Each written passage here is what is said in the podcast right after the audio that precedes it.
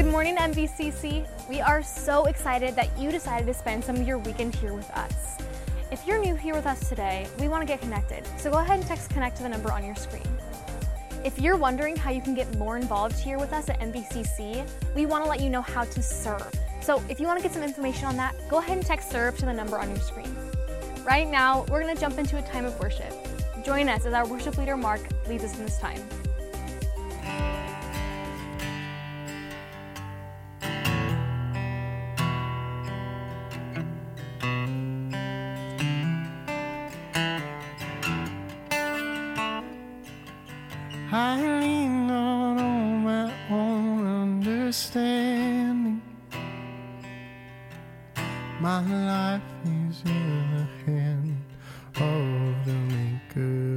I lean on my own understanding. My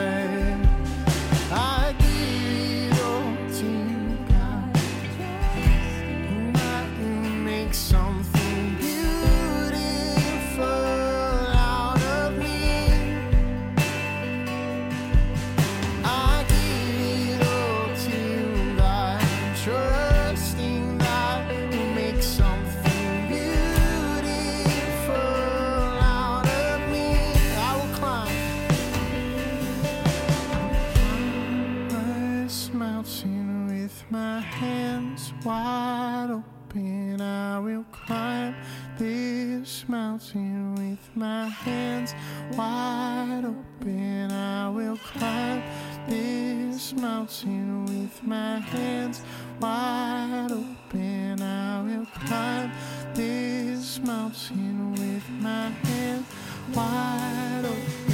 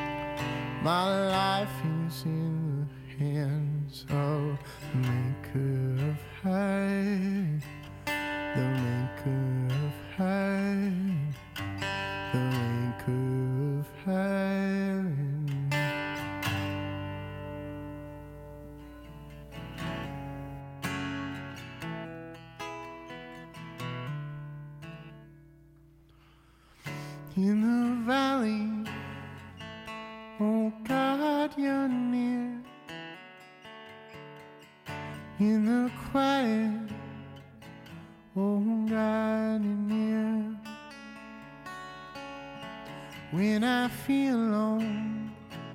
Oh, Guyana, I'm my lowest. Oh, Guyana, is you're near. Is oh.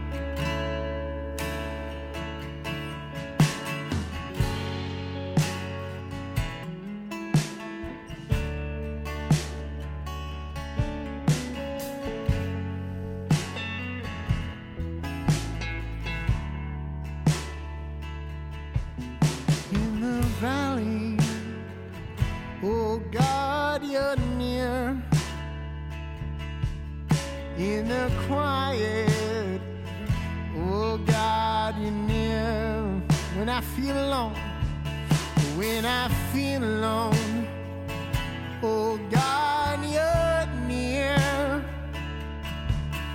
At my lowest.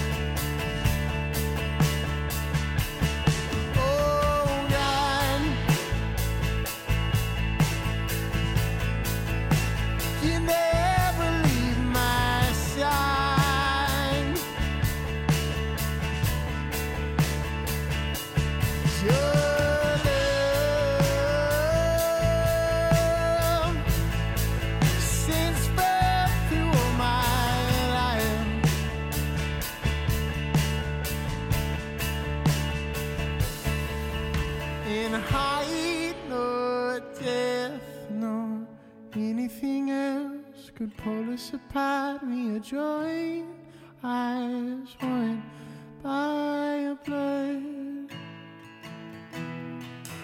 And hope will rise as we become the conquerors through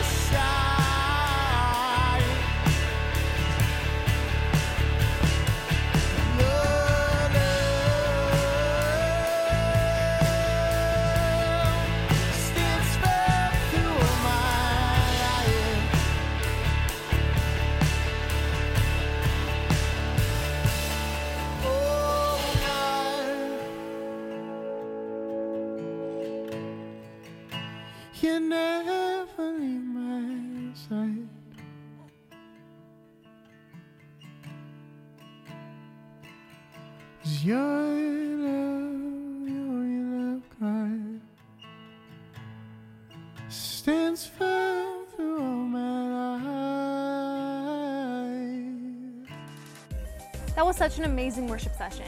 And we don't have to just stop there. Another way that we can continue in our worship is through giving.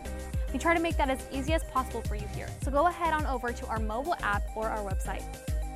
It's time to jump into the Word with Pastor Mike. We're super excited to hear what he has to say, so let's head on over. Hey, I'm glad we could be together around the Word today at Mission Vale Christian Church. Glad you could join us. Uh, I'm doing a series called Compelled, Compelled to Share Your Faith. And the reason I um, just felt this burning in my heart to do this four part series is I just think with everything going on right now in our society and our culture, this is a prime time for us to share the good news of Jesus Christ.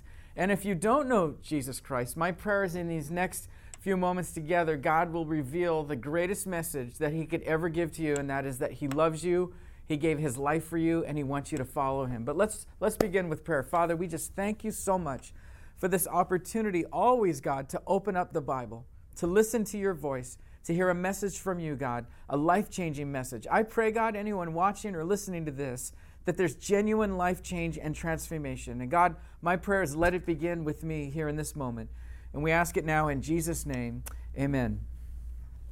So uh, if you have your Bibles, we're going to be in Acts chapter 8, verses 26 to 40, which I love the story. We're going to get to this in just a moment. Um, but I just want to revisit once again why we're doing this. I believe through the scripture that God made it very clear that His goals are absolutely crystal clear.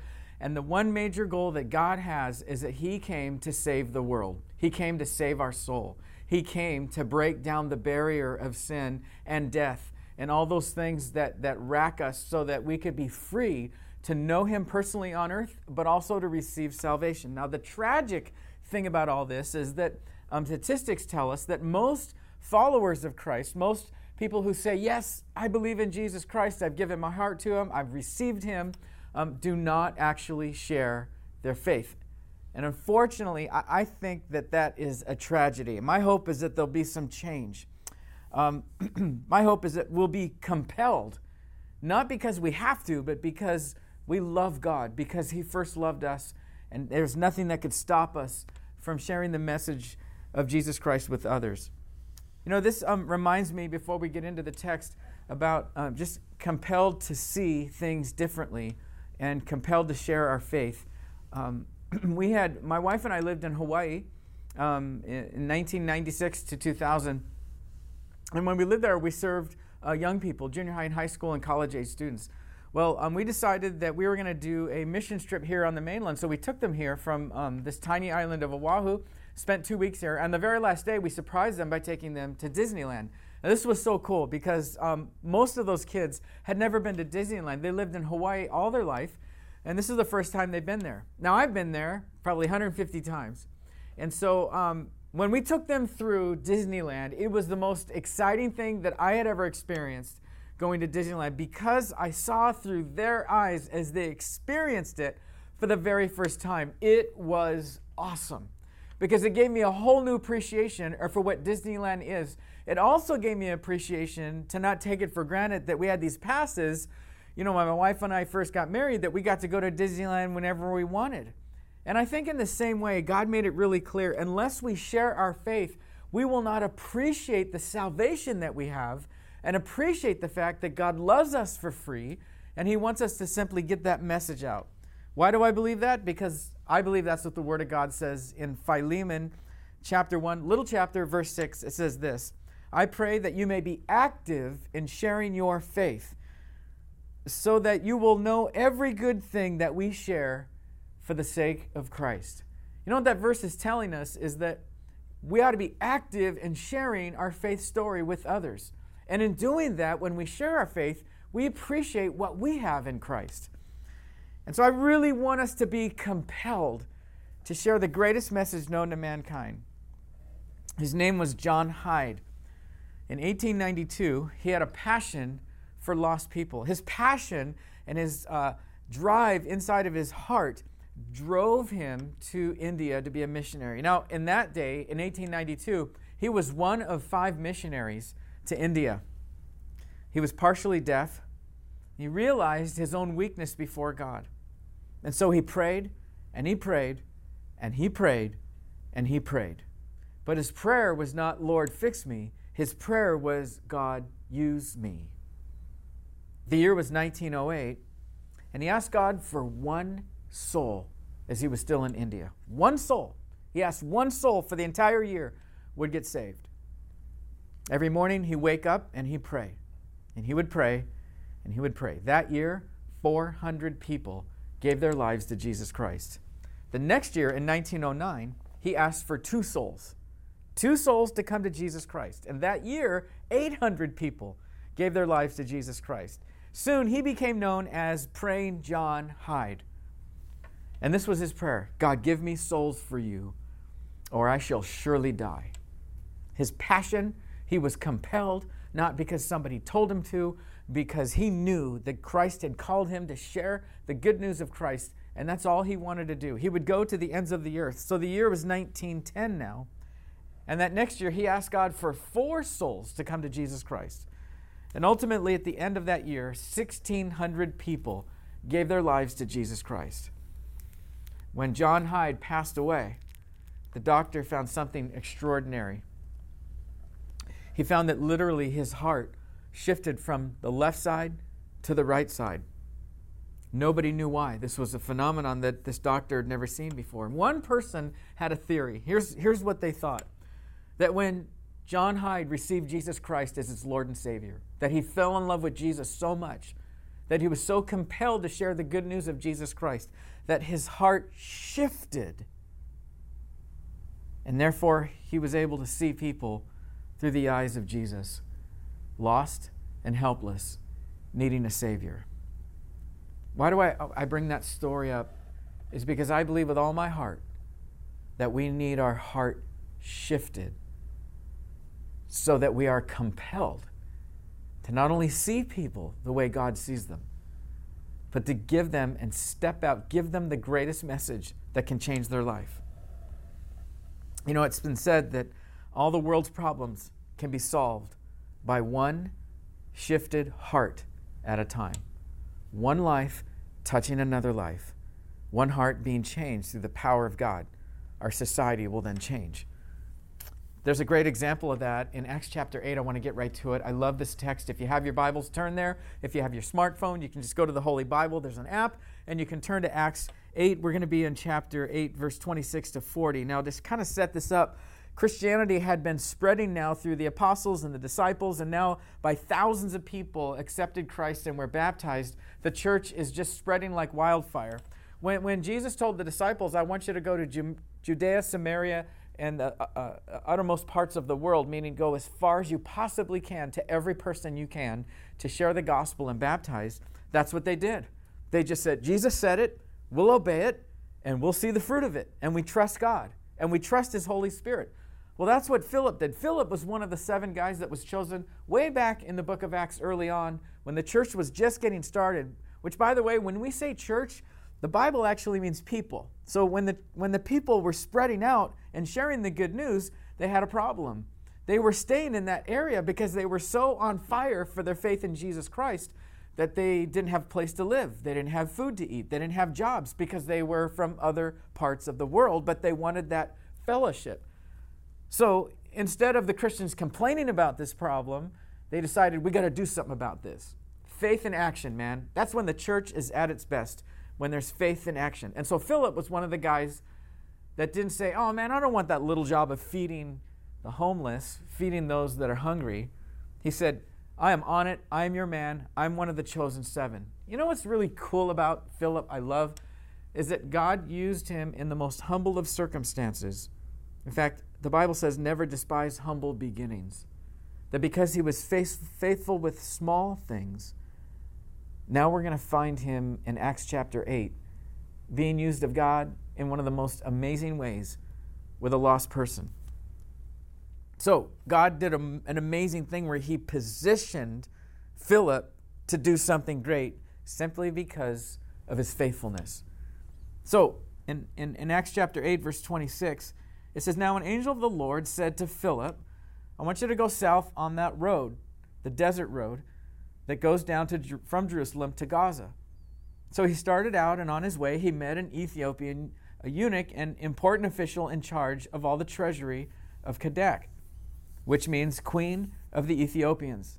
This man had gone to Jerusalem to worship, and on his way home was sitting in his chariot reading the book of Isaiah the prophet. And the Spirit told Philip, Philip, I want you to go over to that guy in the chariot, and I want you to get near him. Then Philip ran, ran up to the chariot and heard the man reading from the Isaiah, Isaiah the prophet. Do you understand what you are reading? Philip asked. He says, How can I unless someone explains it to me? So he invited Philip to come up and sit with him. I just, don't you love this scene? Here's Philip being used of God because he's faithful in the small things. He has an intersection, a divine appointment with this guy who's on his way to Jerusalem, which, by the way, they believe he was on a thousand mile trek to get to Jerusalem because he was seeking God. He wanted God in his life. He's reading Isaiah 53 and he doesn't understand what's going on, which is amazing because Isaiah 53 is one of the prophetic chapters in the Bible that just unveils that God was going to send the Messiah. He was going to be a suffering servant to save us from our sins by dying on the cross. And this is the passage of scripture that the Ethiopian was reading. He was led like a sheep to the slaughter, and a lamb before its uh, shear is silent. So he did not open his mouth. In his humiliation, he was deprived of justice. Who can speak of his descendants? For his life was taken from the earth. And the Ethiopian asked Paul, or to Philip, Tell me, please, who is the prophet talking about? Himself or someone else? And then Philip began with that very passage of Scripture and told him, watch this now, told him the good news about Jesus. As they had traveled along the road, they came to some water, and the Ethiopian said, Look, man, here's some water. What prevents me from getting baptized? And he gave orders to stop the chariot. Then both Philip and the Ethiopian went down into the water, and Philip baptized him. And when they came up out of the water, the Spirit of the Lord suddenly took Philip away, and the Ethiopian did not see him again, but went on his way rejoicing. Philip, however, appeared at Azotus and traveled about preaching the gospel in all the towns until he reached Caesarea. Now, I, I love this scene for many reasons, but we'll, for the time allotted here, I, I, I love this because um, we're talking about today in this part, this second part series in Compelled, what we're talking about is Knock Knock Who's There. I've entitled it. Last week we talked about um, Jesus in John chapter 4 being the bridge builder into the woman who was sitting at the well, bridge building the gospel into her life. So we talked about how to build that foundation of relationship and listening to others and caring and loving people. But then when it's an opportunity for us to then share the good news, how do we do that? Well, I think the very first step and the, the evidence that we see here of God using Philip is Philip was a man of prayer. That's the first step is prayer opens the heart. Prayer opens the heart of a person on the inside.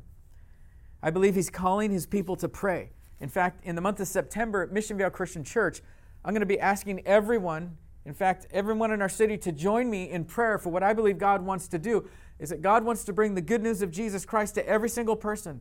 And He wants to, I believe, reignite faith in people who do believe in Christ but just aren't connected to the body, to, to, to, to church, to a community of people. And so I'm going to ask people to join together. That is what I see in Philip, man. He was a man of prayer because he was following the example of his Savior. In 1 Timothy 2:1, Paul told Timothy this. He said, I urge you, first of all, that petitions, prayers, and intercession and thanksgiving be made for all people. Some of your Bible versions may say for everyone. I looked up that word in the Greek as I was studying that this week. And it's funny, that word everyone in Greek means everyone, which means we should be praying for lost people. If you have a person in your life that doesn't know the Lord, God wants you to be praying for him or praying for her. Now, our natural tendency as people is we complain about people. If I find myself in that mode of complaining about people and their attitudes and these people don't get along with us and these people don't like us and how come this is going on in this person's life and we complain about all this, it could be a measuring stick for the fact that I'm not praying for them. And that's why I think there's an absolutely clear mandate that we be praying for everyone, yes, even lost people in our life, that God would change their heart. I know this to be true. I, had a, I have a friend, um, doctor friend of mine, who we uh, play tennis on, on Friday mornings early. and he had um, an estranged relationship with his daughters, and so he really did everything he could to repair that relationship, and they just didn't want to do it. Long story short is um, every single Friday morning we prayed. Every single Friday morning, right there on the tennis court, when we were finished, we sat down and we prayed. God, open up her heart. Let her father's love just lavish over her. Let her see, God, that you, you, you love her, that her father loves her and wants this restored. Can I just tell you, after about a year of praying every single Friday, she wanted to restore the relationship with her father, and God softened her heart, and He positioned her father's heart so there could be reconciliation. I bring that up only to say that this is not like something that happened years ago. This is something that happens right now. God can change the heart of a person when we pray. So God wants us to pray for people that are lost. Second thing is about what prayer does, and what I see here in Philip's life is that prayer opens doors. Revelation 3 7 says, What he, God, opens, no one can shut, and what he shuts, no one can open. God is the only one that can open up a door for someone to find Jesus Christ as their Lord and Savior. And I just keep going back to the fact God is looking for faithful people. He's looking for people that will say, Yes, Lord, I will step out in faith and I will share my faith. I'll share my faith story. I'll be a bridge builder. I, I will help somebody to know the good news of Christ. Which leads us to number three prayer gives us boldness, gives us courage. Have you ever felt not bold? Have you ever felt weak or timid or, or, or not courageous?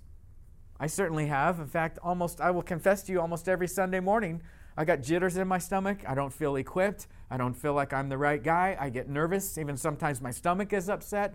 And I will tell you that something happens from the moment that I'm right there at the edge of the, the platform and then step up to that podium to teach and, and, and give the Word of God to God's people, something happens from there to here. And I believe that's prayer. Because sometimes I'm praying, Lord Jesus, you got to give me this message that I prepared, and, and Lord, take me away from it. Take me out of this. And I know there's people praying for me. What I want to say is that if you need boldness and courage in your life, pray. God, make me bold. Help me to have faith to step out and share my faith story with somebody. You know, in Acts chapter 4, it says that the, the disciples were bold and courageous because they were filled with the Holy Spirit. It's the Holy Spirit that gives us boldness. Um, in Acts chapter 4, verse 29, Peter is giving the gospel to his um, opposition, to people that didn't want anything to do with Christianity, but he was going to take a moment to give them the good news. And this is what it says The believers were in a house praying for him. Lord, consider their threats. Enable your servants to speak the word of God with great boldness. Stretch out your hand to heal and perform signs and wonders through the name of your holy servant, Jesus. You know what I love about that? They weren't saying, hey, make it easier for Peter. Get him out of prison. Don't let him get in these situations. God, protect it. They were saying, Lord, use him in this moment to hopefully help people find Jesus Christ. Man, can you think about just imagine with me if believers, if we changed our prayer to God, there's so many lost people around me. God, open doors, change their heart, give me the boldness and courage to share the greatest message known to mankind. Colossians 4 2 and 6 says, Devote yourselves to prayer, being watchful and thankful, and pray for us, even the leaders too. Pray for us that God may open a door for our message, message so that we might proclaim the mystery of Christ for which I am in chains. Pray that I may proclaim it clearly as I should. Be wise in the way that you act toward outsiders. Make the most of every opportunity. Let your conversation always be full of grace, seasoned with salt, so that you may know how to answer everyone. You see what he's saying there? You should know how to answer everyone, meaning we got to speak the gospel, speak the good news, tell people our faith story, let them know that they can receive Christ as their Savior. Now, the last thing that I just want to just uh, bring out of the scripture here, it definitely was prayer. Philip was a man of prayer. Secondly, it was the power of the Holy Spirit that was using Philip and the power of the Holy Spirit that was softening the heart of the Ethiopian so that he could receive Christ and be baptized. What an amazing story. I, I just truly believe that the Word of God is true.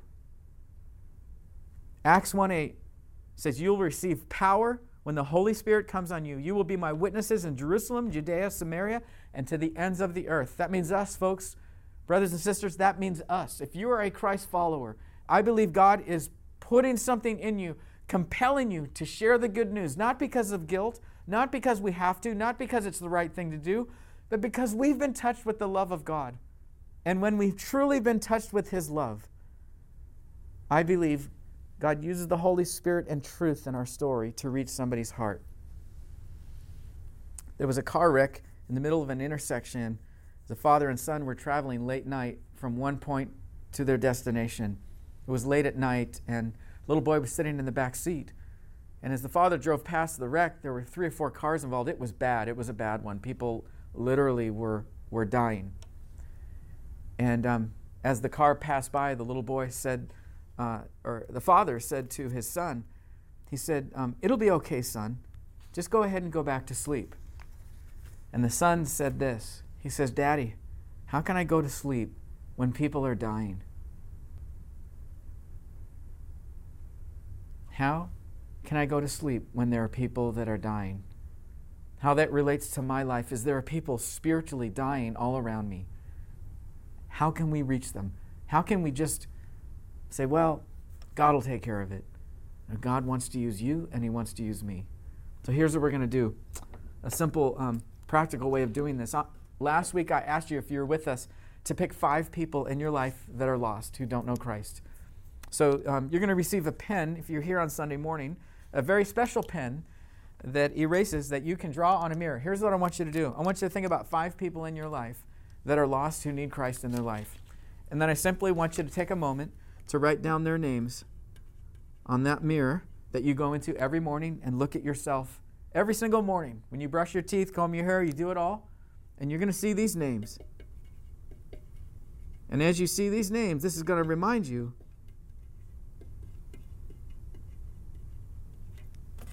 to be praying for these five people. These are five lost people in your life that God, I believe, has positioned there so that their hearts can be softened through the good news of Jesus Christ. And He desires for you and I to simply tell the story. Listen, if, if this message has opened up your heart, I want you to know that Jesus loves you. He died on a cross and He rose again to conquer over sin and death so you could be saved. And if that's you right now, if God is calling you, this is the moment to give your heart to Jesus. He simply wants you to believe in Him, to receive Him, and then to follow Him. And we want to help you to do that at Missionville Christian Church. I like to close in prayer. And if you like to follow Christ, I just want to encourage you to pray along with me. Father in heaven, I thank you so much for dying on the cross for me. I thank you for the resurrection power. I receive you now. I admit to you, Lord, that I have sinned against you. Forgive me, God. Thank you for your sacrifice. And God, I invite you into my heart. Help me to live for you now and follow you all the days of my life. In Jesus' name, amen. I hope that we'll get to see you here on a Sunday morning soon. We have an outdoor service at 10 a.m. If you can't meet with us, that's okay. We'll be online at mvcchome.org, and we'll see you here next week.